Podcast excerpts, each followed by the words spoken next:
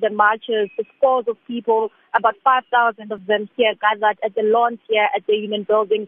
So at this stage, we are uh, at the at, at the stage of the program, and they have managed to uh, keep time because they did say that around this time they would be addressing the crowd and handing over the memorandum at the Union Building.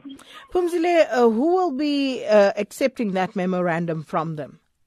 Well, at this stage, we do not know who, uh, who will be coming from the Union Building, but it is expected that uh, someone from the presidency, the office of the presidency, will be accepting the memorandum. But at this stage, there's no confirmation as to who exactly is it that will be accepting the memorandum.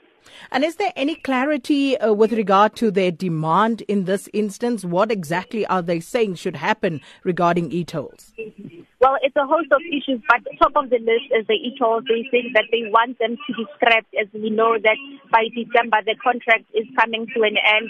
Uh, has come out to say that it has been against this e-tolling system since its inception eight years ago, and now that uh, the contract is coming to an end, they all need to stand together to say that this must not be renewed because they're saying that it's a burden on the people of Gauteng, that it's not affordable, and part of the uh, other other demands is also also the price of data costs, fuel hikes, and also uh, the, the, the, the, the, the 15% VAT that currently uh, we are paying. So they're basically saying that this is a lot.